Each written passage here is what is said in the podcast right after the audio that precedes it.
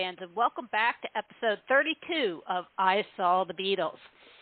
Today's guest is Laura Wishinsky, who got to see the Beatles both times at Shea Stadium.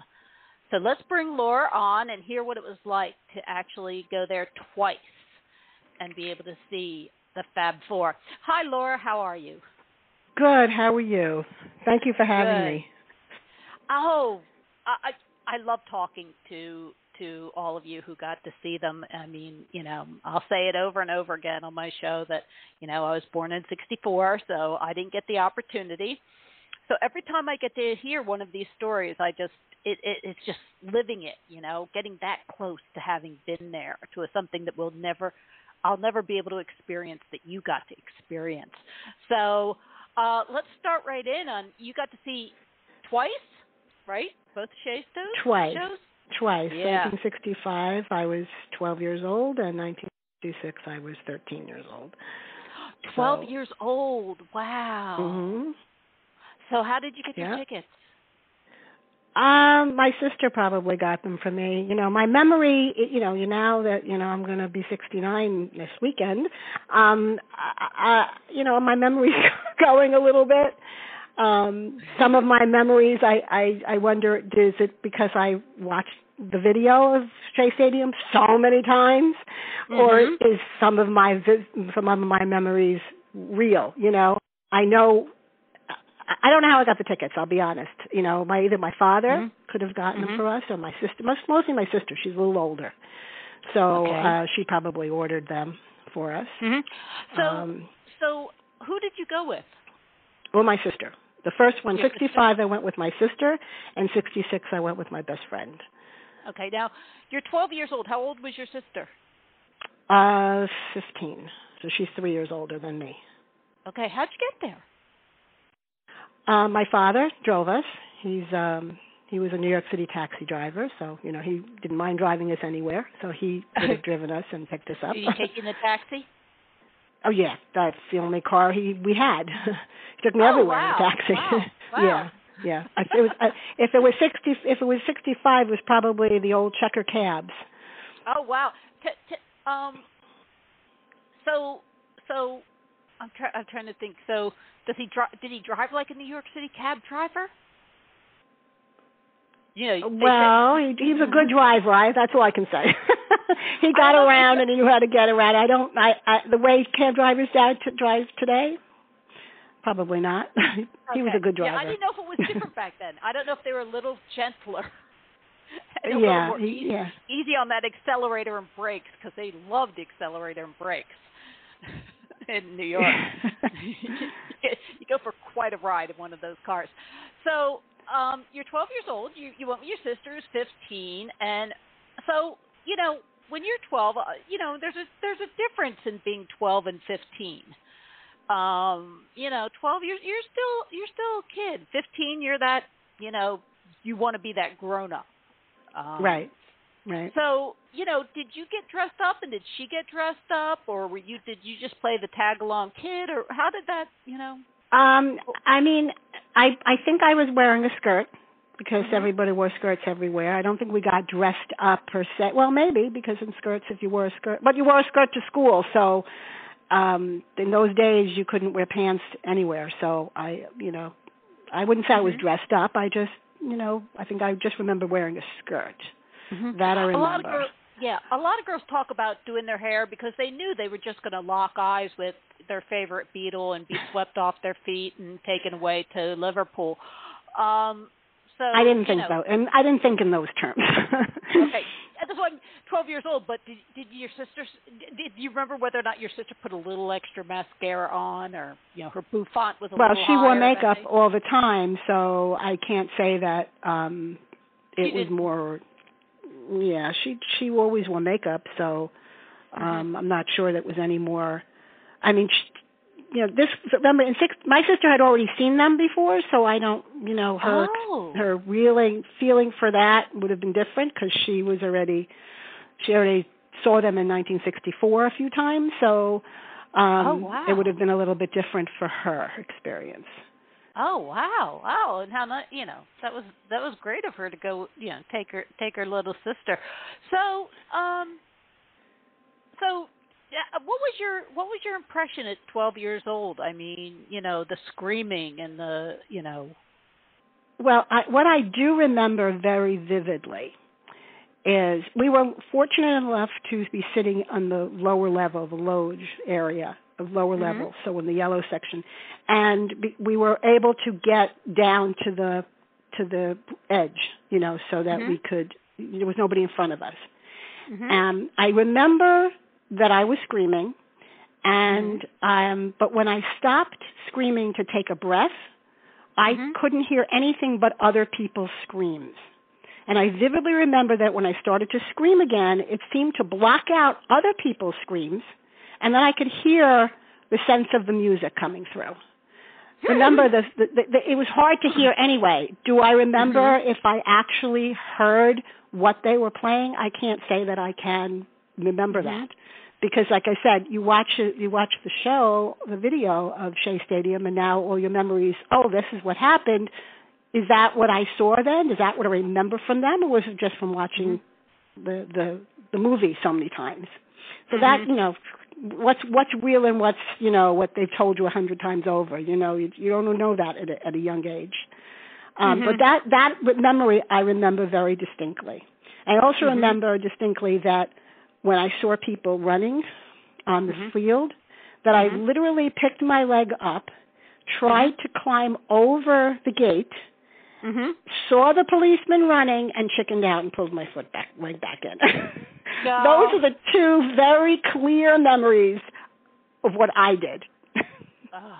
for 65. What, what, what would your what would your sister have done? I mean, you know, if you had taken off in that field. Don't know. So you didn't I you didn't consult her before trying no, when you didn't consult her. Didn't Uh-huh. consult her at all. I don't even remember if we talked about it. I wonder. I do wonder what would have happened if the field just suddenly got flooded with. Did they? Did wonder if the Beatles had a plan for if that happened? Well, I mean, the cops were just collecting them. You know, if it, it was just Mhm. people were running on the field, the cops grabbed them, they carried them away. Some fainted on the field. Um, when they were being caught, you know, Paul would say "boo." I mean, that's what I see from the video. You know, do I remember him doing? I think I do remember him saying that.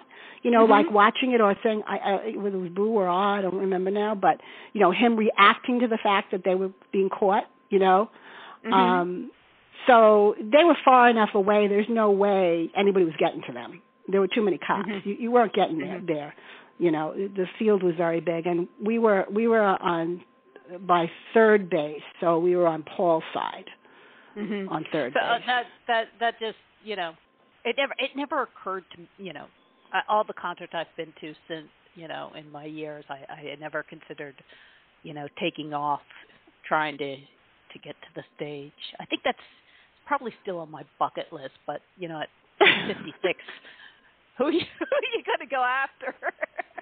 right, right. Nowadays, you know, you're you're on you're sitting on the field, so we're running. You know, they, you know, and you can see everything from the jumbotrons. There was nothing to see, and there was hardly to hear because they only use the speakers that you Mhm. have in stadiums. You know, Mhm. so it's just the the loudspeaker system where you hear the announcements. Really, acoustics are were just they don't were non-existent. You Mhm. know, um, probably people outside the stadium probably heard better than people inside. I would think. um, but that was for 65. 66 was a little bit different in that first of all I wasn't I was a little higher up. But Right. I have a very wonderful memory of that because we were um above the the dugout. So there was Mhm. a, a, a the, the section that was above the dugout, and we were uh, standing in front of the dugout when the Beatles came in in the Wells Fargo truck. So they were transported in a Wells Fargo truck Mhm. um, after they were, you know, so and and then they got out and walked into the dugout. And when they did, Paul looked straight up, and I I had eye contact with him. At least I felt it was eye contact, you know. Um, and sure and he was was. wearing, I know, and he was wearing a blue and green jacket that he wore in 1968 when he came in with um John Lennon to do the Apple Uh-huh. thing. Uh-huh. That jacket. I to this day that's all I see is that jacket and I and those two colors together, the blue and the green. And that was a You, now, very vivid you would memory. think, as much money as they made, that in those two years the man would have found a new jacket. Well, you know when they went they when the when they did the opening of the premiere of 8 Days a Week, he was wearing his suit from a Hard Day's Night premiere. Did you know that? You know, as I what- said, don't don't you think these men would have? I mean, can you imagine anyone in Hollywood in age for being seen in the same the same outfit? I mean, just No, but it- it's just not going to happen. But Right. They were very uh, they were just themselves. They were not, you know, trying to be anybody but, you know, natural uh-huh. themselves Right. people. it So, was his favorite you know, jacket. We'll, we'll just say it was his favorite Ex- jacket. Yeah, yeah, it was, and I don't. He probably just doesn't. If he likes it, he doesn't get rid of it. Like I don't. I might have got clothes here that I'm saying, why is this hanging in my closet for ten years? I'm never going to wear it again. Right. It was like. But it because like you like it. right. Exactly. Exactly. he took his blankie. it was like stuck in his thumb in his little blankie. He took his jacket everywhere. You know, it was his little comfort jacket and stuff. Um, I know, I know. I could say that I had my own little blue blanket that I called my bee when I was a little kid. But anyway, um, yeah. So, so was the screaming the same? Um, I think so. I I don't remember having that same reaction of screaming and not hearing. That I don't remember. The screaming was the same. Maybe that was Uh-huh. still that was part of the norm Uh huh. um, of going to a Beatle concert. Um, right. Did they? Uh, why do I think what concert?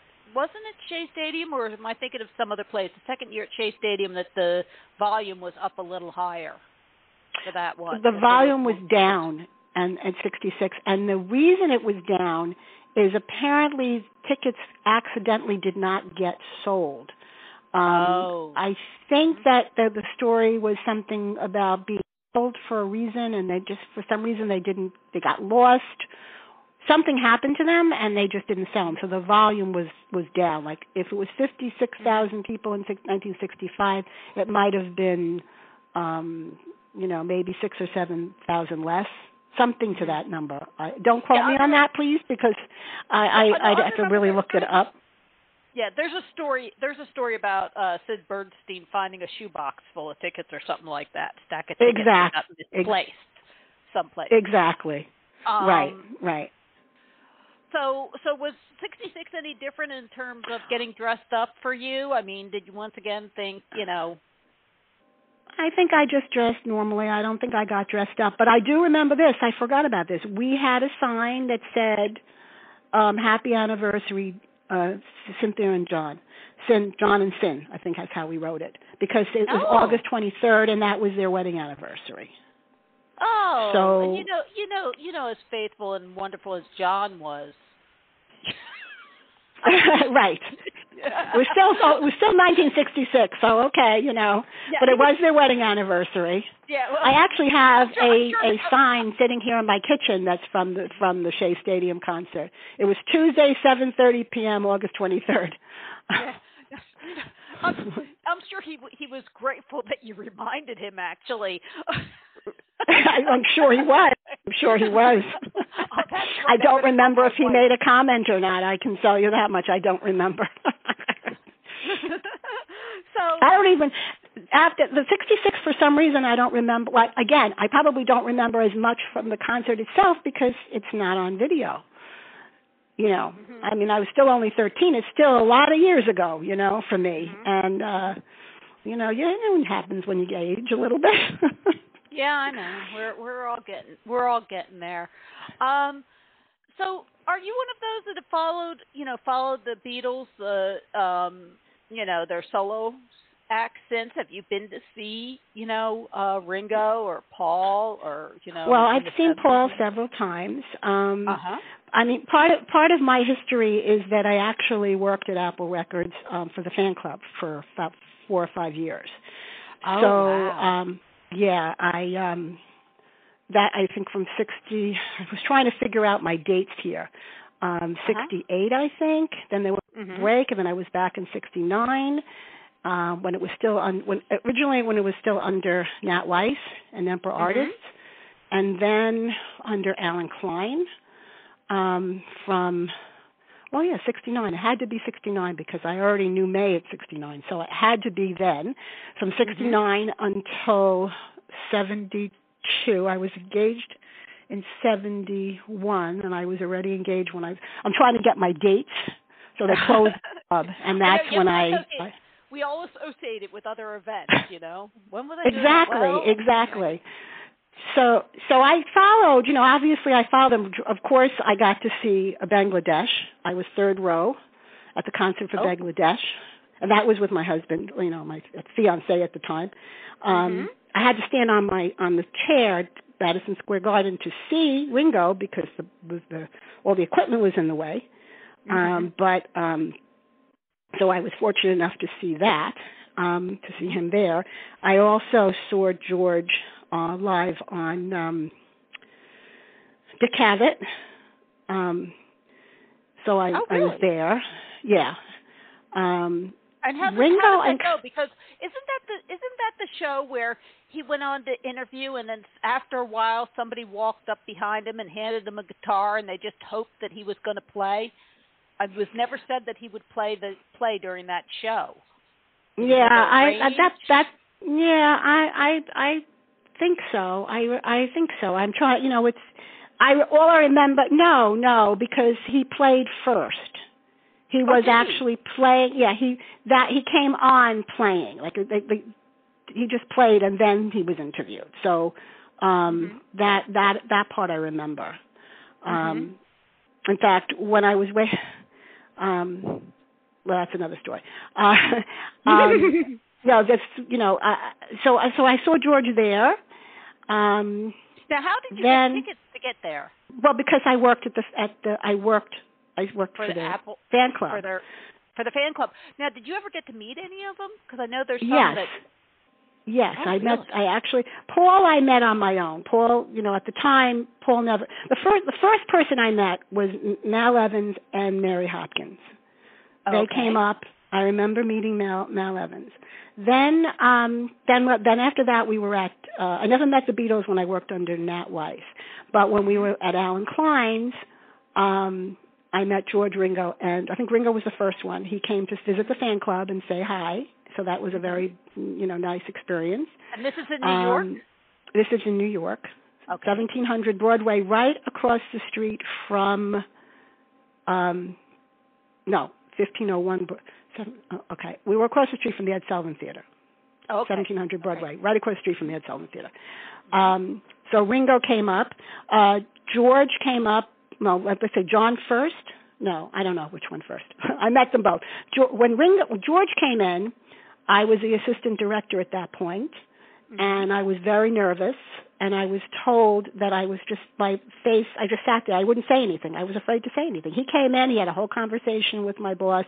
We're talking. He's looking. He's talking. He's being very nice. I'm not saying a word. I'm very nervous. I'm just a very nervous person. I didn't know what to say. Mm-hmm. He mentioned the name of someone who I used to work with at Nat Weiss, and when he mentioned the guy's name, apparently I I was had a crush on him, and my face turned white or gray. and then when it passed, and then I came back to normal. But I didn't say anything to him. I got dressed up. I remember that. I was dressed up knowing that George was coming, and I was mm-hmm. dressed very special. But that was it. And then a few months later, when I became the director and my boss had left and I moved up in position, he came in to see her.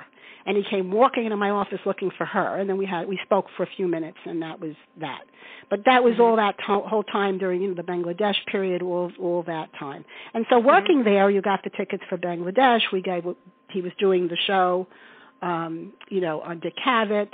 Um, and a nice, interesting story about Mal Evans is that this is about three years later that I had Mhm. met him with Mary Hopkins, and I'm online at the Dick Cavett show waiting to get in, and he's walking around, and I say, "Hi, Mal." I said, "You probably don't remember me," and he said, Mhm. "Yes, I do. You worked for Nat Weiss," and I was 25 pounds lighter then than I was when he first met me. Oh wow! So he's that was like that the shock of a lifetime, right? Yeah, yeah. It's, it's unusual when you find someone who who just they just do that. They just always remember everybody they meet, and uh it's it's astonishing and it's always so flattering to have mm-hmm. happen. Now you met. Did you ever meet John? You said you did meet John. John, yes, yes. But I have one more George story, if that's okay. Okay, that's um, absolutely okay. Go yeah, ahead.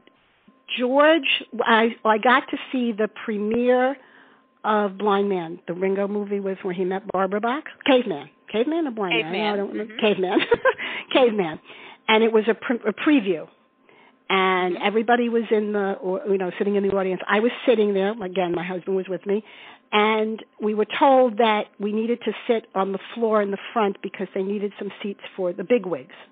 Some well mm-hmm. no for some older people i think they said something like that.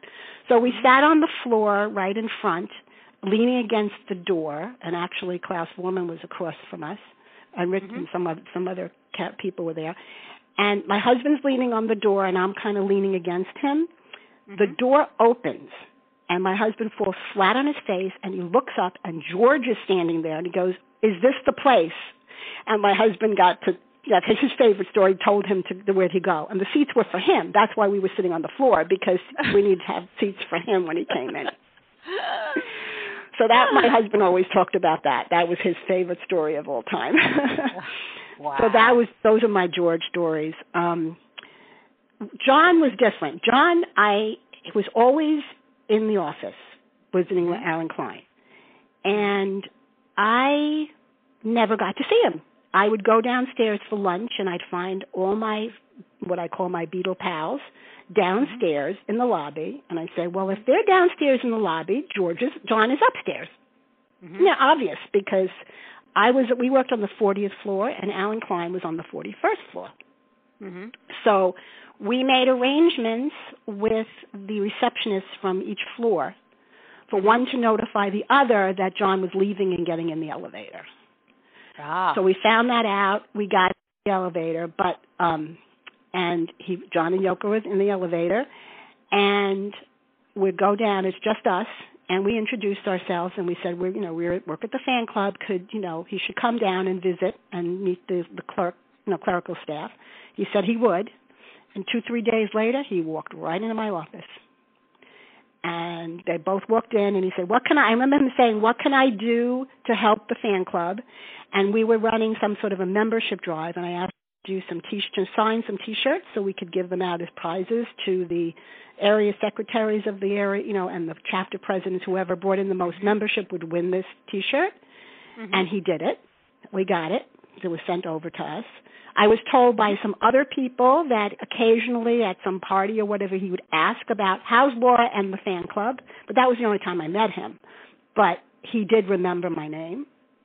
And also, I don't know if I ever got into this book, but John gave Yoko a birthday of album of pictures of everyone she's met wearing a Yoko Ono t-shirt.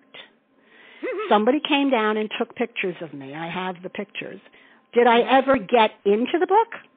Don't know, but the pictures were taken. oh wow, wow. Yeah. So, uh, and, and for Paul, that was not through the fan club or anything because um he never came up. You know, because he never came up to uh, uh, to so he never went there.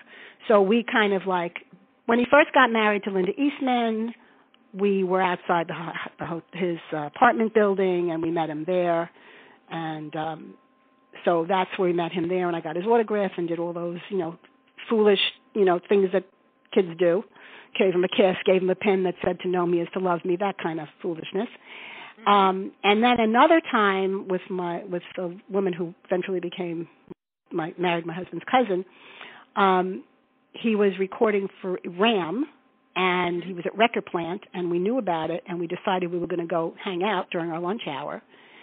And we're in the building, and he walks in with Linda and Heather and Mary, Mary in his coat, just like he has on the cover of the McCartney album.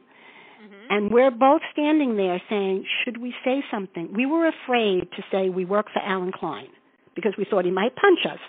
Oh yeah. Oh wow. so yeah, we didn't want to say anything. Knowing him now, knowing him now, I know that would never have happened.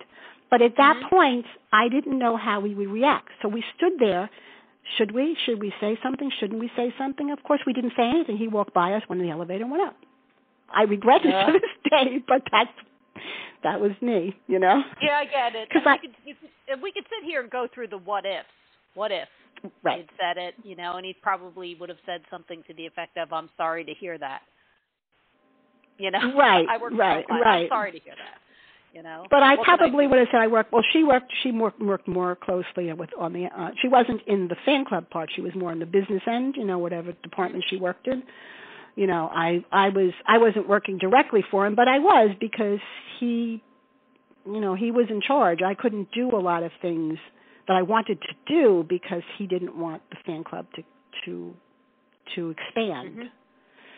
So, and he's the one that said goodbye, fan club closed. So, you know, he was technically my boss, but I didn't really work with him. I didn't really see him on a day-to-day basis. You know. Mhm. Mhm. So- Well, Laura, your your stories were amazing, absolutely amazing. Even you know, and the fact that you got to meet each one of them individually too. I got to ask, which one's your favorite?